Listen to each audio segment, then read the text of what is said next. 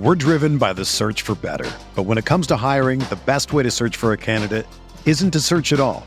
Don't search match with Indeed. Indeed is your matching and hiring platform with over 350 million global monthly visitors, according to Indeed data, and a matching engine that helps you find quality candidates fast. Ditch the busy work. Use Indeed for scheduling, screening, and messaging so you can connect with candidates faster. Leveraging over 140 million qualifications and preferences every day, Indeed's matching engine is constantly learning from your preferences, so the more you use Indeed, the better it gets. Join more than 3.5 million businesses worldwide that use Indeed to hire great talent fast. And listeners of this show will get a $75 sponsored job credit to get your jobs more visibility at Indeed.com slash BlueWire. Just go to Indeed.com slash BlueWire right now and support our show by saying that you heard about Indeed on this podcast. That's Indeed.com slash BlueWire. Terms and conditions apply. Need to hire? You need Indeed. This podcast episode is brought to you by Coors Light. These days, everything is go, go, go. It's nonstop hustle all the time. Work, friends, family expect you to be on 24 7. Well, sometimes you just need to reach for a Coors Light because it's made to chill. Coors Light is cold lagered, cold filtered, and cold packaged. It's as crisp and refreshing as the Colorado Rockies. It is literally made to chill. Coors Light is the one I choose when I need to unwind. So when you want to hit reset, reach for the beer that's made to chill. Get Coors Light in the new look delivered straight to your door with Drizzly or Instacart. Celebrate responsibly. Coors Brewing Company, Golden, Colorado. It's the sale you've been waiting for. Now through Monday, get a huge 50% off the styles you need now with 50% off all jeans, 50% off all dresses, and 50% off all tees. That's right, 50% off. Jeans start at 15 bucks for adults, 10 bucks for kids. Want fashion in a flash? Buy online and pick up in store for free. Hurry, the sale ends Monday at Old Navy and OldNavy.com. Valid 829 to 92 excludes in-store clearance, jumpsuits, rompers, bubbles, active license, and men's package tees.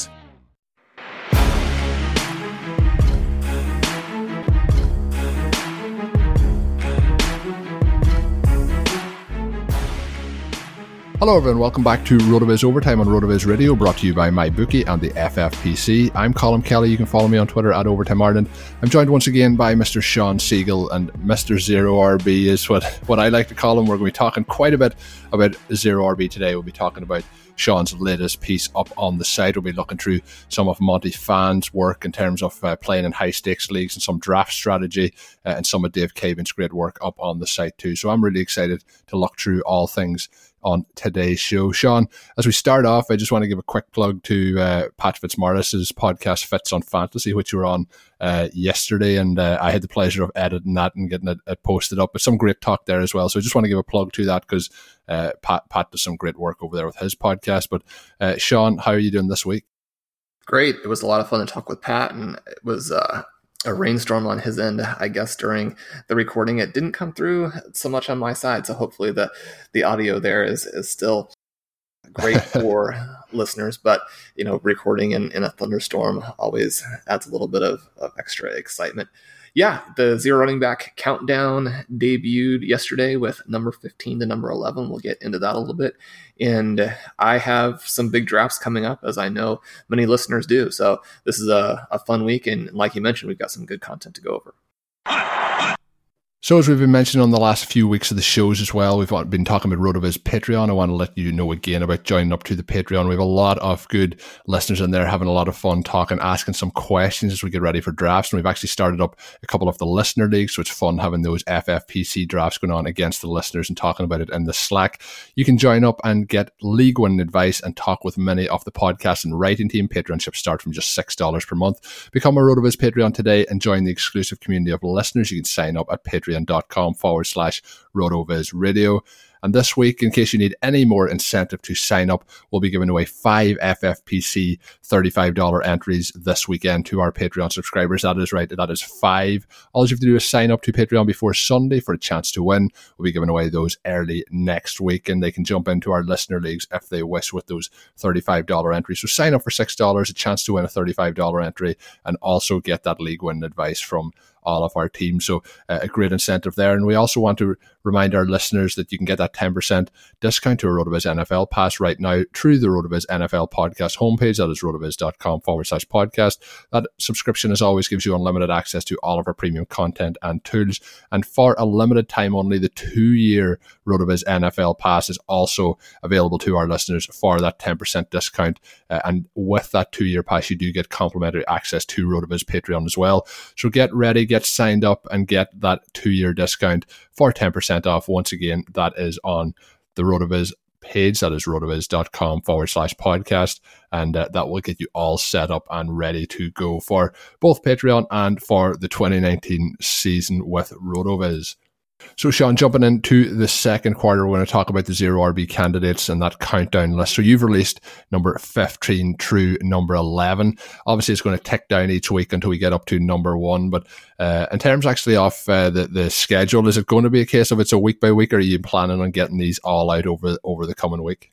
No, they, they will all come out this week. We have uh, obviously a huge week of drafting, a lot of weekend drafts. I have a few people who've contacted me uh, asking for them a little bit early for uh, some Thursday night drafts, and and I certainly understand how that goes. I mean, you want the, the, zero running back candidates when you are on the clock there. Th- this list has been a lot of fun. I started it up in 2015, sort of talking through what I had done from 2008 to 2013, playing in the high stakes leagues and, you know, having a lot of success, not just with zero running back, which, you know, certainly during that time period was the very dominant approach to fantasy football, but specifically with the types of players that we were wanting to draft. It was not a thing of, okay, we're going to punt the running back position, is we're going to wait, but we're going to still nail it right? And the 2015 list had Devonta Freeman, who obviously finished as the overall running back one. The 2016 list had Melvin Gordon, who, you know, it, it's hard to for, to remember now, but Melvin Gordon was going in the seventh, eighth round. It was kind of fun. Uh, some of the guys at NFL.com mentioned that I was saying Gordon was the most undervalued player that we'd seen in a long time.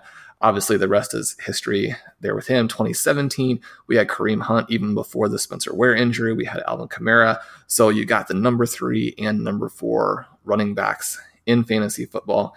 And then last year, just across the board, it was very exciting. Philip Lindsay was on our watch list. Breida Ekeler and Hines were on the list. They finished in the top 30. We had priority targets on top 15 guys and Chris Carson and Tarik Cohen.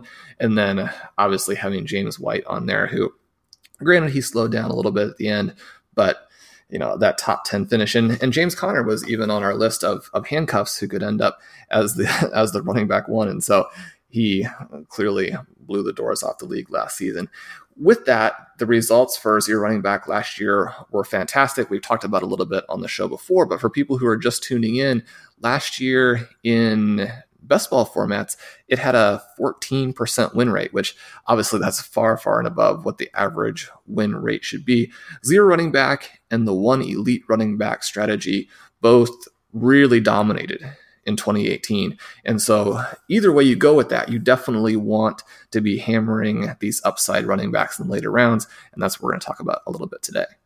Yeah, and when you look at it, like this list, I know obviously we are going to heap praise on Shawn each and every show when we talk about zero RB, but th- this particular list over the last couple of years, as you've mentioned, has just been, you know, it's been on point every time. And if you're just simply, if you're just logging into Rotoviz and you're opening these uh, three or four articles each season and drafting your running backs based on it, you've had success in your leagues. And you know, we've seen we've seen people again this year wondering, is it a is it a viable strategy? I know you and Pat talked about that on on the show uh, this week, but you know, there's just no way around it and saying that this is the, the most viable of all strategies. I know we've talked as well about, you know, taking that elite RB to start things off. And I think that is the way to go this year if you're in those top four picks.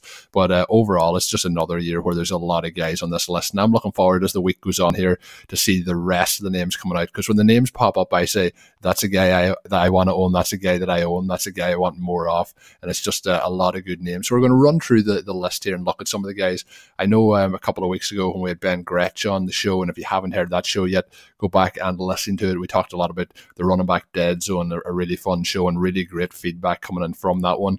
But you talked quite a bit on that about Jalen Richard in terms of we're looking at the, the situation in Oakland this year and uh, how the running back will set out. And sometimes when you have that rookie running back, that's all we focus on. We focus on the rookie, the rookie, the rookie, and he starts to climb up in terms of ADP, and the other people in the background then can be forgot. So I think uh, in terms of what we talked about a couple of weeks back as well, with kind of the correlation between pass catching attempts and then that leading to fantasy points and the change in the running back position over the last couple of years, uh, I think Jalen Richard's an interesting target there. He comes in for you at number 15 on that list. When we look down, a player that we haven't really touched touched on a lot, and I know uh, this is going to be a player that you have quite a bit of interest in, being a being a Chiefs fan. But that's Darwin Thompson, and he is a, a very interesting candidate. Um, what what's your thoughts on Darwin, and what what got him into this list uh, in terms of at number fourteen for zero RB targets this year? Yeah, Darwin has gotten to be a very trendy name in the last couple weeks, and for good reason. He's looked fantastic in the preseason games, although he does look pretty small out there on the NFL field. Uh, his explosiveness, his I mean for for a smaller guy, he runs with a vengeance, right? And so I mean he's he's creating those uh, yards before contact, the yards after contact. He's a perfect fit for this Chiefs offense that despite how good they've been, and certainly with Kareem Hunt, they were fantastic. I don't think they've had exactly the Andy Reid type of back, the Brian Westbrook, the LeSean McCoy kind of guy who gives you some of that, so much of that pre-contact ability and then that explosive take it the distance sort of speed. We mentioned that he's trending now. Devin McIntyre has been on this guy from the beginning and has been promoting him, promoting him, promoting him. And you know, if you participate in a Rotoviz draft, you're going to have to be taking him much earlier, even months ago, right? One of the reasons he, you know, destroyed his pro day, he was a, a great runner last year at Utah State and a very balanced runner, and he had 1,044 rushing yards, averaged 6.8 yards per carry, caught 23 passes, scored 16 total touchdowns. And he's taken that and looks like that guy on an NFL field to the extent where we're now getting reports that the Chiefs think that he's much more advanced than they realize. And, you know, you see his sixth round pick and you want to hear that kind of thing because one of the demerits that always comes back for someone that late is if the team really liked him, if the team really had any intention of making him even a peripheral part, much less a focal part of the offense, they wouldn't have waited so long to draft him. But they're saying that may have been a mistake and they feel lucky, right? They think he's more advanced than they realized. And at the same time, we're starting to get these reports. And I don't know that they necessarily come from the team, although um, perhaps they do, and I think that if you're a Thompson fan, you're hoping they do. But the Carlos Hyde might not even make the team. And based on what Hyde has done the last several years, and really how poor of a fit he is for the Chiefs, right?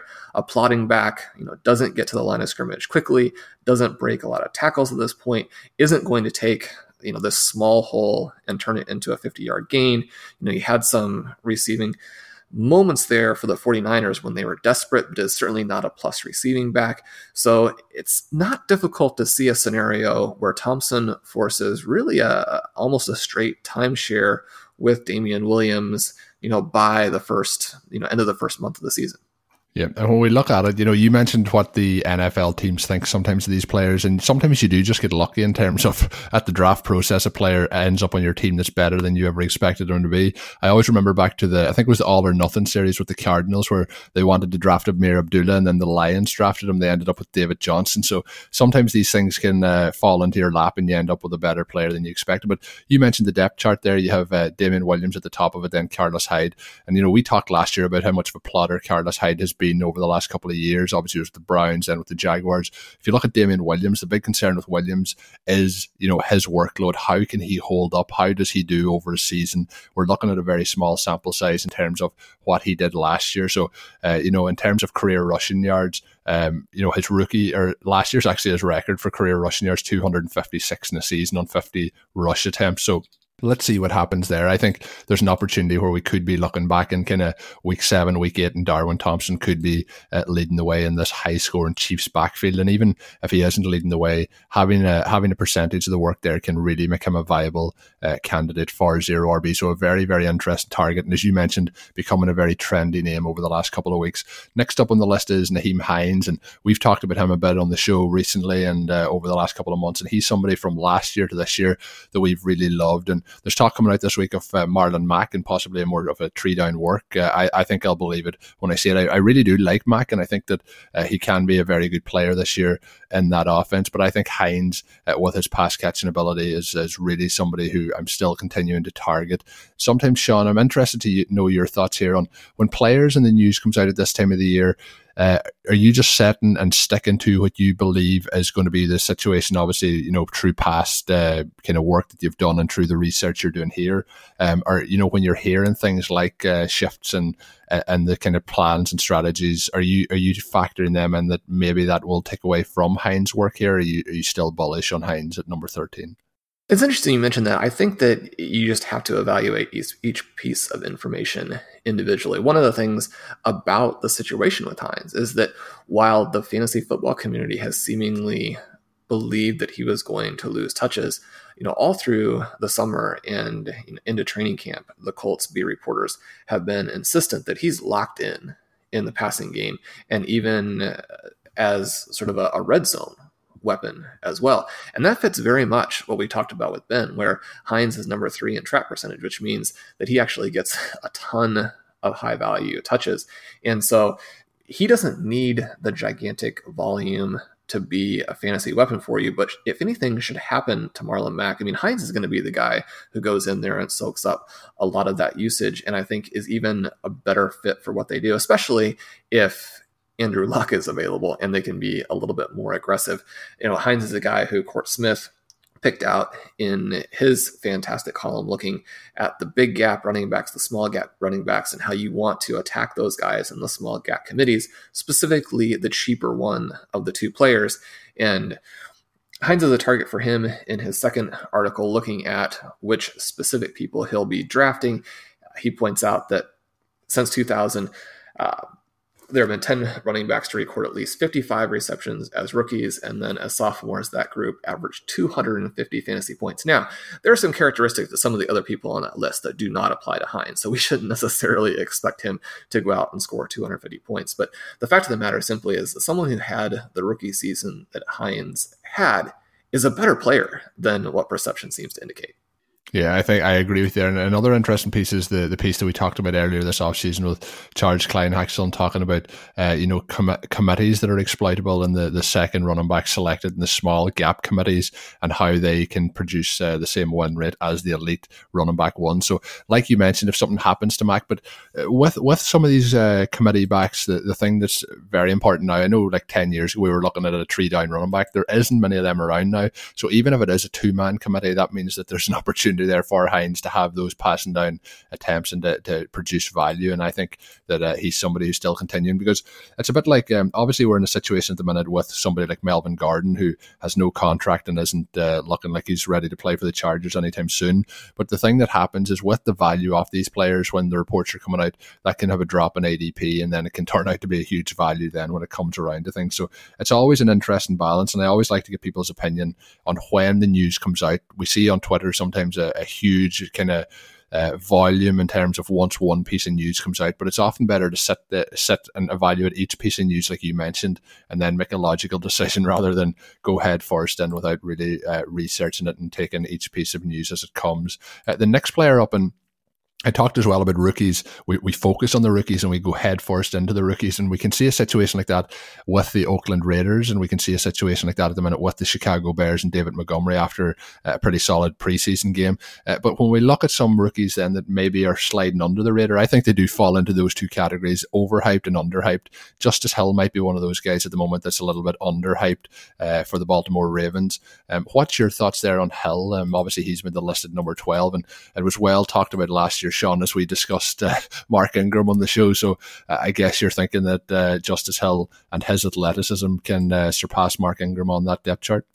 Not necessarily surpass, but certainly this is a great opportunity because you have an offense that's an emerging offense. You have a young quarterback who I believe is going to move the ball well for them this season.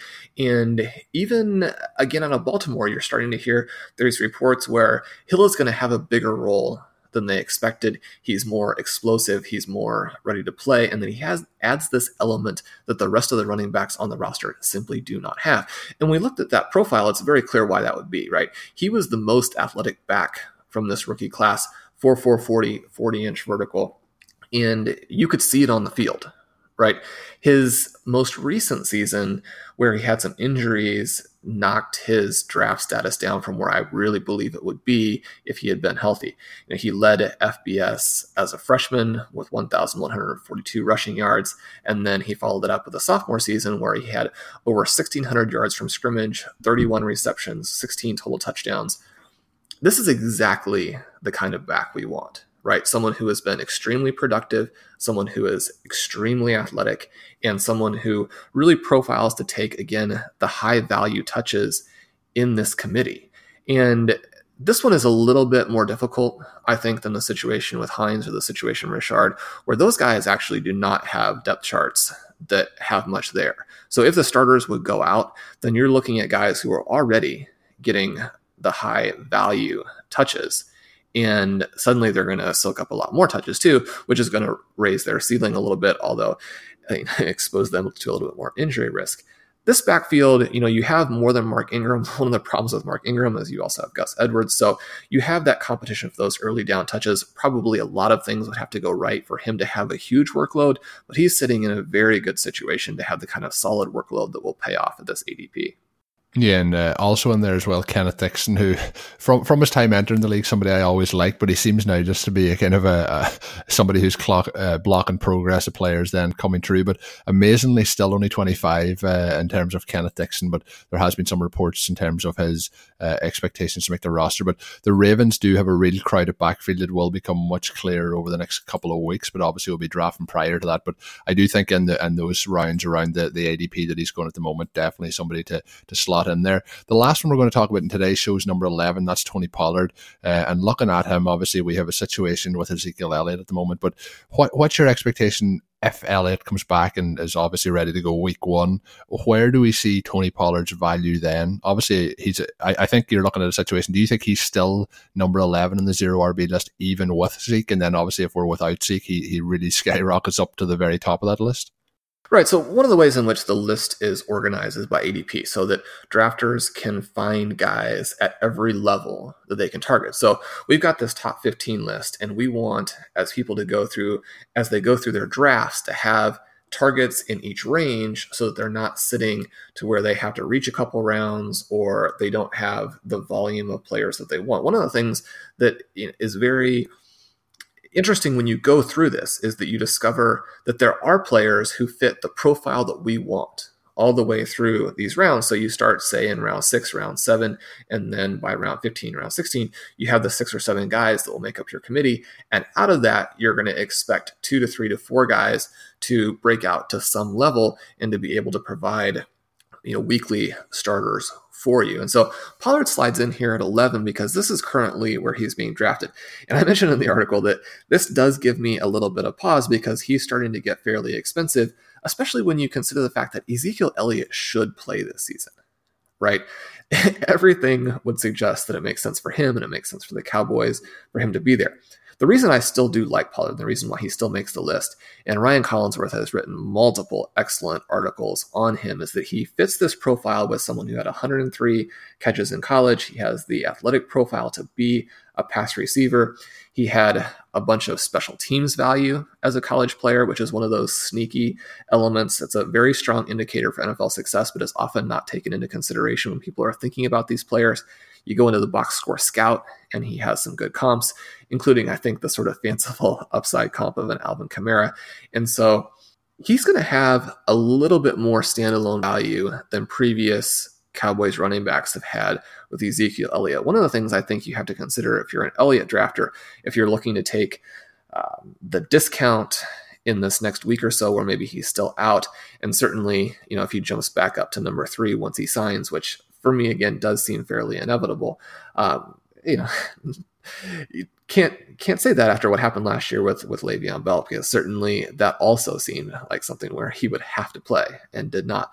But Elliott has that risk of losing some of the receiving value that he carved out last season that really made him, you know, such a valuable fantasy football weapon. And so it really kind of works both ways there, where I think Pollard will have some standalone value. Certainly, he's creating some risk for Ezekiel Elliott. And I'm going to put you on the spot now, Shawn. Uh, a two word answer. Which of these players at the current ADP, if you could only pick one, are you taking? Uh, my one would be Nyheim Hines. So, out of that list uh, at their ADP, which is the one that you would take over and over again? Darwin Thompson. We're obviously getting ready for the new season. Obviously, we well we hope Antonio Brown's on the Raiders. He he is in and out as much as anything can happen. But uh, Le'Veon Bell is now with the Jets. Odell Beckham is with Cleveland. One thing hasn't changed, and that's where I'm putting down my money on this season's games. My bookie is the place to bet football every weekend, even if it's not the weekend. Those Thursday night games, those Monday night games are a lot of fun to get in on the action as well. My bookie has better bonuses and more prop bets than any other sportsbook. Period.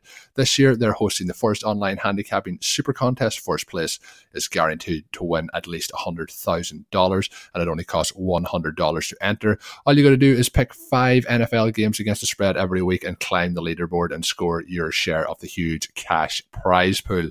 I do use my bookie, and it's where I've bet over the last couple of seasons, and uh, I think that it is the right place to go and place those wagers. Great offers, as, as I mentioned there in the advertisement, and also when you look at it as well, uh, great quick payouts. It's really really simple over there. You bet, you win, they pay.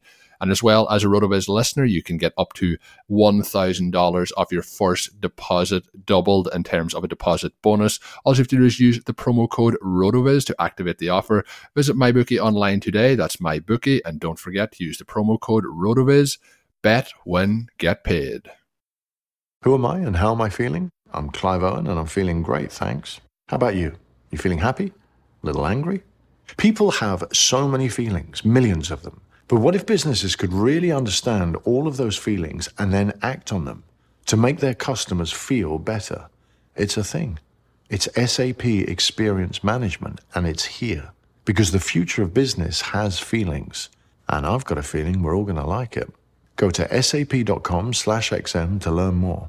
This episode is brought to you by Decoy Wines of Sonoma, California. As you gather with family and friends this summer, experience the best of wine country with Decoy by Duckhorn. Winemaker Tyson Wolf spends every vintage focused on harvesting grapes and crafting wines from the finest vineyards. Whether it's our flagship Cabernet or crisp and refreshing Rosé, Decoy has just the wine for your discerning taste. Ask for us at your local wine shop or visit decoywines.com slash celebrate to locate our wines near you. Whether you're firing up the grill, hosting an alfresco get-together, or enjoying the warm summer nights, let Decoy by Duckhorn elevate your occasion. So, Shawn, moving forward, we're looking at the range of outcomes app up on the website, and obviously that's come out over the last couple of days. Fantastic work again. The apps are just crushing it this season. There is just so many. It's hard to, to keep track of how many uh, phenomenal apps that are just up on the site to really give you an advantage and to dig into pretty much any stat that you need to do. So, the up on the up on the website at the moment, uh, another piece looking at the wide receiver outcomes and the range uh, in terms of where we can expect T.Y. Hilton to go. And that's coming in terms of Court Smith. Uh, so I've been just phenomenally impressed by the app, Shawn. First of all, let's head on the app before we head on the article. What's your thoughts uh, so far? It's a lot of fun to play with this. Dave Caban has done a great job, like you mentioned.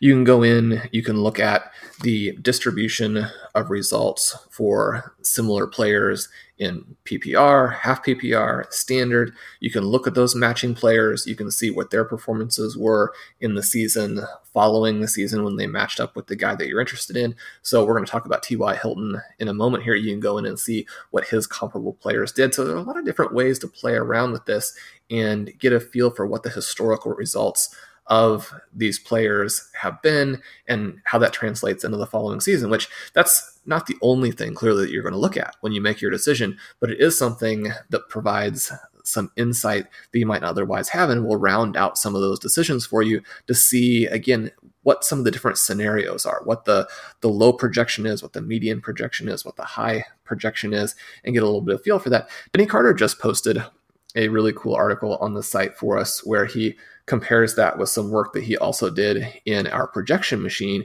And he had two strong buys come out of there, some veteran guys who were a little bit below the radar in terms of where they are versus uh, where you might expect them to be by ADP. And so that's a cool read. Definitely can get in there and see who Denny likes. But of course, looking at, at T.Y. Hilton here, and his takeaway is that Hilton's numbers, and this is even, you know, if we're factoring Andrew Luck into the equation, which, you know, more and more looks a little bit dicey. Hilton's historical projection is not quite as strong as you might expect. Colm, what do you think about Court's take on Hilton here? What are you looking to see when you're evaluating Hilton compared to the guy that Court wants you to take instead? Well, I'm I've always been a big Hilton fan since he came into the league, but I have to agree with some of the stuff obviously that that Court's put in here when he's looking through it. Uh, in terms of the the seasons that he's had, though, you know, in terms of production and yards, he has been consistently a producer since his rookie year. And in terms of yards, all the lowest he's ever had in his career is 861 per season, and he has actually been a very consistent touchdown scorer. He's played 108 games, he has 40 touchdowns in that time. He has 33 100 yard games. So there is a lot of things you can look at. The, the problem might be his, uh, you know, I, I, know you mentioned on the app, it's a bit like uh, Dave mentioned here. It's basically the upgraded version of the Sims Score app, which uh, was always a great app as well. But looking at the comparisons, it, it, might not be really boosting us to where we want to see. But I, I like I like the guys mentioned as well as the, the guy to target. But see, in terms of Hilton, um, I know he's somebody that we've talked about a little bit on the show, but um, from from what I can remember, he's a player that you've been targeting quite heavily this offseason. Uh, is, is is that still the case? I wouldn't be selecting him anymore with the situation with Andrew Luck. With Andrew Luck, yeah. Right. We just want to stay away from injuries to either the player in question or a key related player. In this case, obviously, very clearly the quarterback is going to be that guy. And so I would move back off of him in the direction of a Keenan Allen or a Stefon Diggs, some of the players who, you know, even a couple of weeks ago were going in that similar sort of range. Allen now would be separating back up and away from Hilton. That area, especially with AJ Green being injured, is getting a little bit more sparse in terms of receiving options. Another indication that, you know, if you can get your key receivers in there, you definitely want to do so. Core talks about how the app projects him for an average line of 567 and 0.3 touchdowns or 13.7 points per game. That's obviously not a bad score, but it's not the huge score you're looking for from your third round pick. And he recommends instead taking Robert Woods, who's coming off of 261 point season and has a median projection that's almost a full point higher there at 14.1 points per game. And so when you're comparing those two guys, Woods is going several rounds later and is going to offer a little bit better value. He's going about a half point higher. His comps averaged 13.2 points per game. The median score was up there at 14.1. And when you look at Woods' distribution, there are a lot of interesting players there. And he has both the floor we're looking for and this encouraging ceiling. Court also points out that he actually performed better when Cooper Kupp was playing. So a little bit like the situation we've talked about with Tyler Boyd, where Boyd has actually benefited from AJ Green. So whether Green is there or not, he's either going to get the plus volume or the plus efficiency. This kind of argument also probably applies to Robert Woods, where regardless of what happens with some of the other players on that roster, he is a good pick and a good fit in this offense. Yeah, I think uh, in terms of the, the overall offense, I think Cooper Kupp may have a kind of similar effect on the offense in terms of what Will Fuller does for the Texans, in terms of the quarterback increases in terms of his efficiency and his fantasy points, and then the wide receivers around him also tend to increase in efficiency and fantasy points. Uh, Robert Woods is somebody from week, I, I, remember back last year, I think it was like maybe week two, week three in DFS. It was when I started on the, the Robert Woods uh, train, and I, have really stayed on it very much ever since. I actually had a trade this offseason in Dynasty where uh, I give up a first round pick uh, to get him on board the roster along with a, a couple of other pieces because I, I just think that he, he's vastly overlooked and that offense is something that I want to have a huge part of. So between him and Cooks, I'm happy to really grab either of them at that point. I haven't really been grabbing uh, any of Cooper Kupp. But what you mentioned in terms of Andrew Luck, I, I, just wish Andrew Luck could be healthy. I just I want to see that season where he can stay healthy the whole way through because uh, he's one of my favorite players to watch, and then his link up with Hilton is phenomenal. But uh, it's a situation where uh, Hilton is a kind of a, a late second round pick for me at the moment in terms of ADP. But if it's a case where Luck is missing the season, I think you really have to bump him down probably to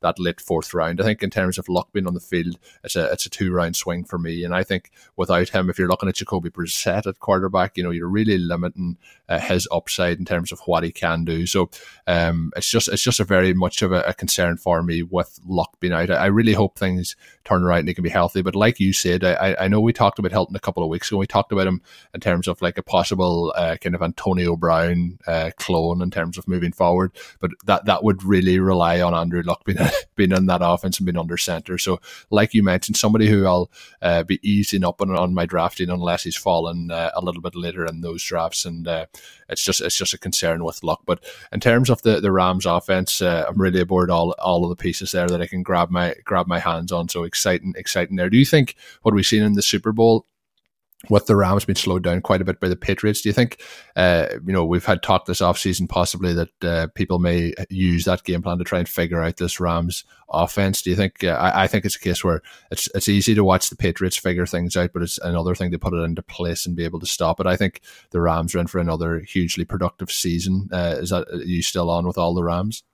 I am. And I discussed this a little bit with Pat yesterday, but I would expect number one, the thing you mentioned is it's one thing for the Patriots to do it, it's another thing for most of their teams. I also expect that, unlike some teams, but what we do tend to see from the Patriots with their offense is that as teams start to figure out the Rams, they will continue to evolve. And we've seen that with their move to select Henderson and add more variety and explosiveness in the running game. Obviously, they'll be getting back some of their guys a, little bit healthier. You know, Gerald Everett is someone we've talked about a little bit on the show as a potential breakout candidate at tight end. They're going to continue to add weapons, continue to add variety to what they do, continue to make the scheme multiple and difficult to defend. So I certainly would not be worried about the Rams being slowed down in 2019. And I think then, as uh, you know, the conclusion that um, Court came to in the article, he wrote, "This is not a hit job on Hilton. It's, he's demonstrated his upside, and he's fairly priced." And I think that's kind of what we've kind of probably hit on there. Obviously, if Luck's out, his price is probably inflated a little bit. But uh, the difference in those two offenses and the difference in the way they're being drafted is likely down to the fact that you have three wide receivers on the Rams, and you really have Hilton, and then the rest in terms of the wide receivers on the Colts. So he's clearly that wide receiver one, where the other guys are a little bit lower cost based on um, you know how, how they'll be used, but they do tend to have the same in terms of you know volume to to Hilton and in terms of how that offense is run. So that I think there's like he mentions here, the discount on Woods is just too much to resist. So I, I think is, that he is uh, he, is really spot on there. Exactly. And this is the value of the app, where Hilton is obviously going earlier because there is that sense that his upside is quite a bit greater. The app helps you go through that and see where the upside really is and see what the complete range of outcomes are and help you understand what the different scenarios are a little bit better. And while you still may select Hilton, I certainly would select Hilton where he's being drafted with a healthy luck, and, and that makes sense. There's nothing wrong with that. It does at least let you see that maybe your assumption of upside is not exactly correct, or that there are some other elements of that profile that you also want to be considering when you're making that pick.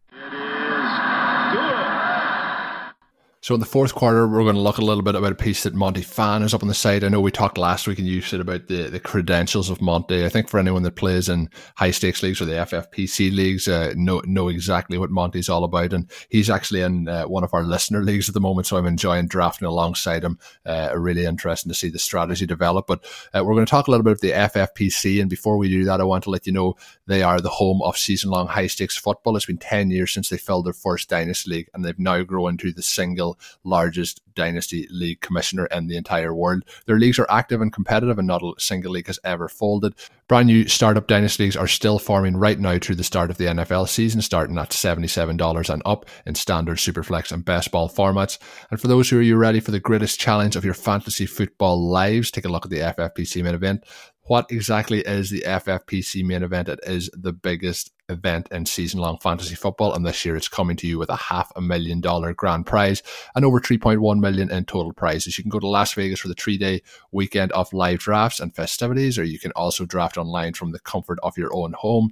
I hope if you are going, you've already booked those flights because the, the, the main event drafts start from the 23rd of August and run through the start of the season. Go to my FFPC right now and register. That's myffpc.com, the home of season long high stakes football. And as I mentioned there a moment ago, we are having those uh, listener leagues. So if you are interested in those, uh, just send an email to rotovizradio at gmail.com and let us know. We'll be happy to try and get more of our listeners in. It's a lot of fun drafting with these guys. So we're drafting with guys like Monty, we're drafting with Hassan Rahim. I'm in there. There's just so many guys in, and it, it makes it really competitive, and it's a lot of fun to to see the differences. And it's it's amazing to see some of the some of the listeners are actually more uh, you know adverse to drafting running backs than some of the the Rotoviz writers. So that was uh, a fun uh, fun kind of drafting experience. But we look down through it we're looking at some of the advice that uh, he has given. So he's looking at quarterback. He, he's he said this one's pretty easy is to wait on quarterback. He says about you don't need uh, Patrick Mahomes. You actually he said to let him clarify. You don't need the 2019 version of Mahomes, and uh, it's still intriguing to take him there, Shawn. I know being a Chiefs fan, it's hard to pass, and the success he brought you last year, it's hard to pass. But I think it's still uh, very evident that uh, you know waiting on quarterback is the the best strategy. Uh, I think we probably can just uh, move along to the next one, or do you want to hit in a little bit on the, the quarterback strategy?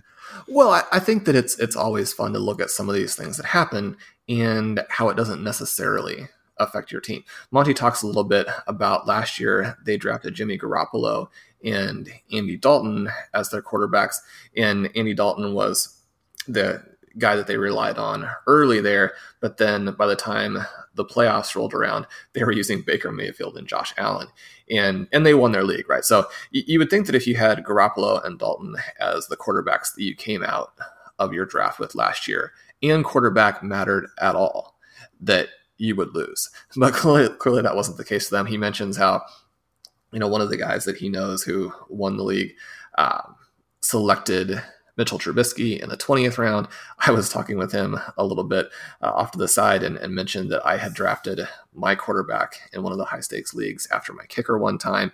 And certainly that's something that has been established that you can do. He mentions that Russell Wilson and Cam Newton are guys who are going to go many times in the double digit rounds and are pretty well no brainers in that range. I think hearing some of these sort of fun stories about who people did take and how they were still able to either a come up with a star quarterback, you know, like a Baker Mayfield down the stretch, and or b win their league anyway, really helps to reinforce some of the things that we do know from the stats and what that suggests about the strategy. We've talked before about how uh, Denny didn't draft a quarterback last year in the Apex Experts draft and went on to the win league. So clearly you can do that. I've had the opposite experience as well, where my highest scoring high stakes team was one that I actually drafted after the first Thursday night game uh, several years ago when Peyton Manning had like the seven touchdowns and you know picked him in the second round and because of having those massive points from Manning every week and then it was a zero running back draft where I had Jimmy Graham and then like six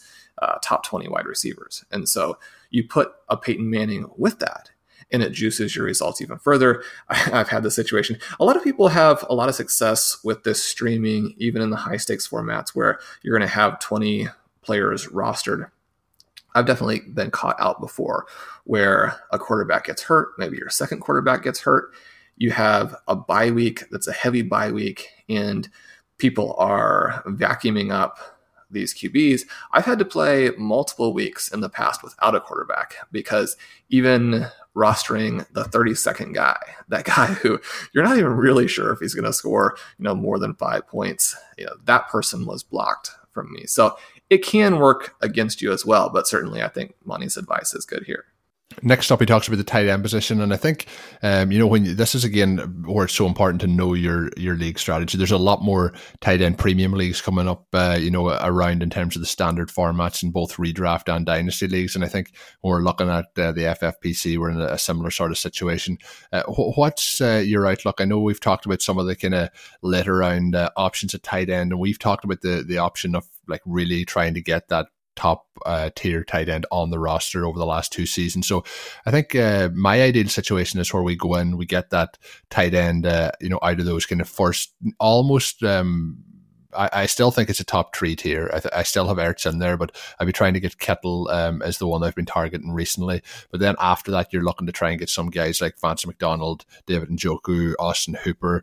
I know a lot of people like Trey Burton. I'm kind of avoiding that one. The other one then is Mark Andrews uh, of the Ravens. So out of those guys, I'm looking at uh, McDonald and Njoku and Hooper the most. But what, what's your thoughts there? I know I know even deeper down at that tight end position, uh, you're really you mentioned Everett already earlier in the show. So what's your thoughts on tight end? Is it still like we've talked about? Get one of those guys early if you can, and then try and fill it up with uh, some of those later pieces then to, to flesh out that uh, tight end position.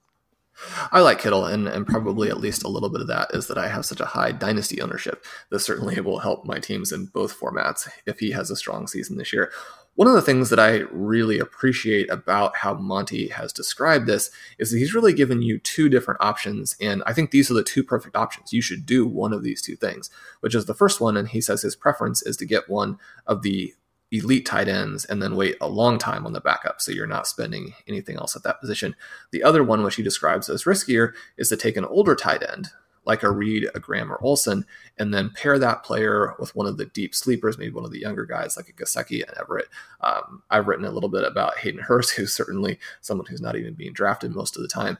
And so those two different options, as opposed to you know trying to reach or trying to you know pay for some of those middle round guys who still are going to cost you a very interesting player at a different position but in all likelihood are going to leave you far behind the people with elite tight ends and maybe not beating the people who are streaming or kind of balancing again this other sort of veteran sleeper approach. Uh, I think that's the thing that you want to stay away from. And so I agree with Monty here in, in terms of what he is suggesting as his two strategies. Yeah, and what you touched on there is something that I've noticed, uh, particularly drafting over the last kind of month or so, is if you don't take one of those top three tight ends and you go into that range with Reed, with Graham, with Olsen, uh, you know, you, are kind of you're really passing up on players there who at the wide receiver position have a huge potential upside. So, uh, you know, I, I'm I'm more of that mindset of trying to get the earlier and wait then on it. So I think just I, I found the value at the wide receiver position at that position. You're looking at those tight ends is just too much to to be passing up, and that's that's the way I've set up a lot of those drafts. The last one he mentions is kicker. Uh, he mentions, and it's very simple, uh, how to play it, and that's wait to the end of draft and take take the guy with the latest bye week. So I don't know your strategy on kickers, uh, but in terms of I know I know we have to have them for the FFPC, but if you had the option, Shawn, you had to make one decision one way or the other. Would it be to eliminate kickers permanently from all leagues, or would it to be have kickers in all leagues? Which would you go for? I'm on the eliminate all kickers.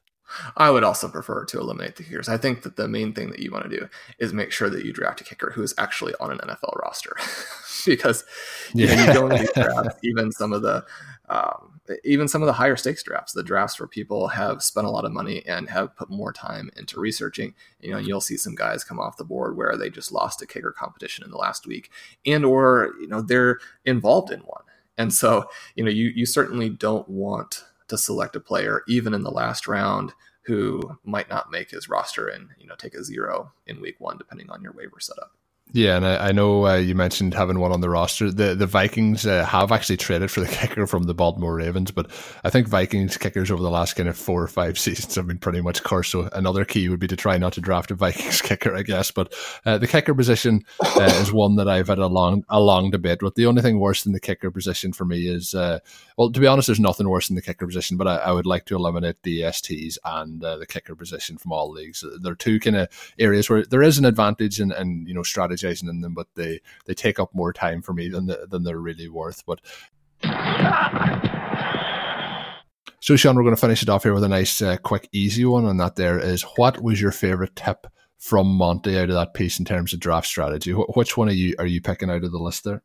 Well, we said that we would get rid of kickers, but the reason that kickers do exist in fantasy and can play to your favor is that if you just do the relatively straightforward things and don't make a mistake, then you're going to have an advantage over all the other people who do. So, from that perspective, you want kickers in the, the leagues as long as possible.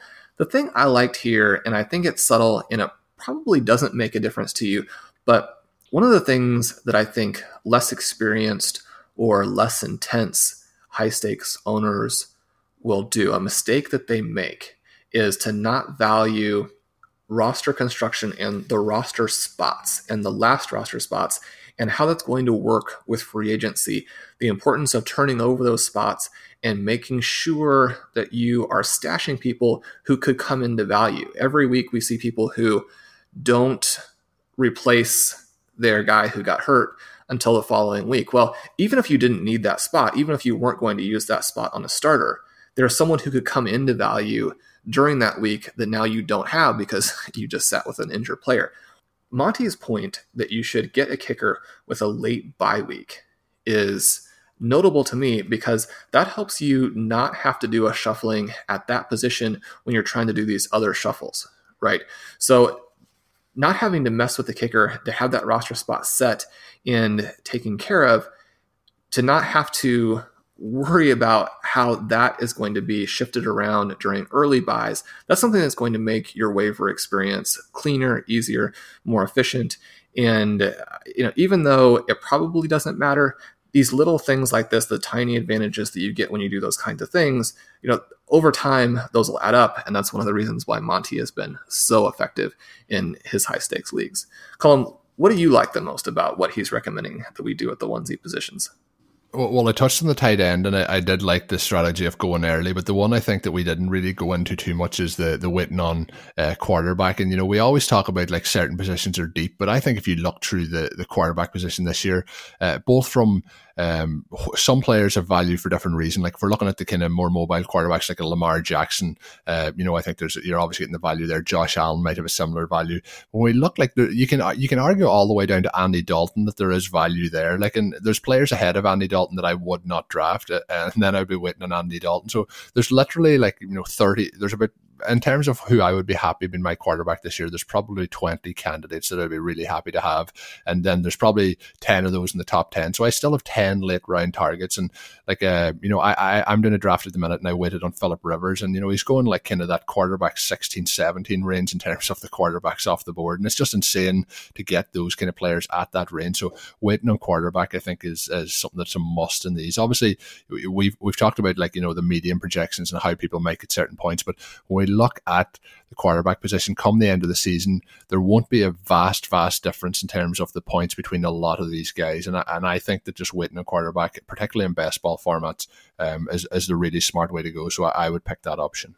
So with that, that's going to get us to the end of the show. We're going to wrap things up. I mentioned earlier Patreon. Make sure you jump in. There is that opportunity for the uh, the ten percent discount off the two year pass at Rotoviz for the NFL pass. That is rotoviz.com forward slash podcast. It also gets you access into the Slack. We are giving away five FFPC entries, and we have those listener leagues set up as well. So any of that in- interests you, do jump aboard, get onto the Patreon, get onto the Rotoviz site, uh, and as I mentioned um, as well on last week's show. Of course, if you are um, a, a, listener to the show, we do thank you for that each and every week. And uh, of course, please do share those uh, tweets and so on on social media. It really does help us here to grow our audience. So, as always, thank you for that. That's going to do it for today's show. My name is Colm Kelly. You can follow me on Twitter at Overtime Ireland. My co host is Shawn Siegele. You can follow on Twitter at FF underscore contrarian. And until we're back with another one, have a good one.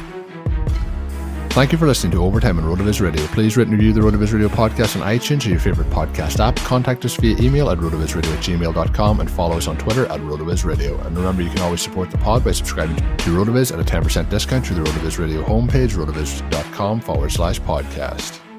Love a good deal? Sail into the season at Banana Republic Factory's Mega Labor Day Sale. Entire store 50 to 70% off. Dresses from $19.99, polos from $16.99. Find your nearest store or shop online only at Banana Republic Factory. It's the sale you've been waiting for. Now through Monday, get a huge 50% off the styles you need now with 50% off all jeans, 50% off all dresses, and 50% off all tees. That's right, 50% off. Jeans start at 15 bucks for adults, 10 bucks for kids. Want fashion in a flash? Buy online and pick up in store for free. Hurry, the sale ends Monday at Old Navy and OldNavy.com. Valid 829 to 92 excludes in-store clearance, jumpsuits, rompers, bubbles, active license, and men's package tees.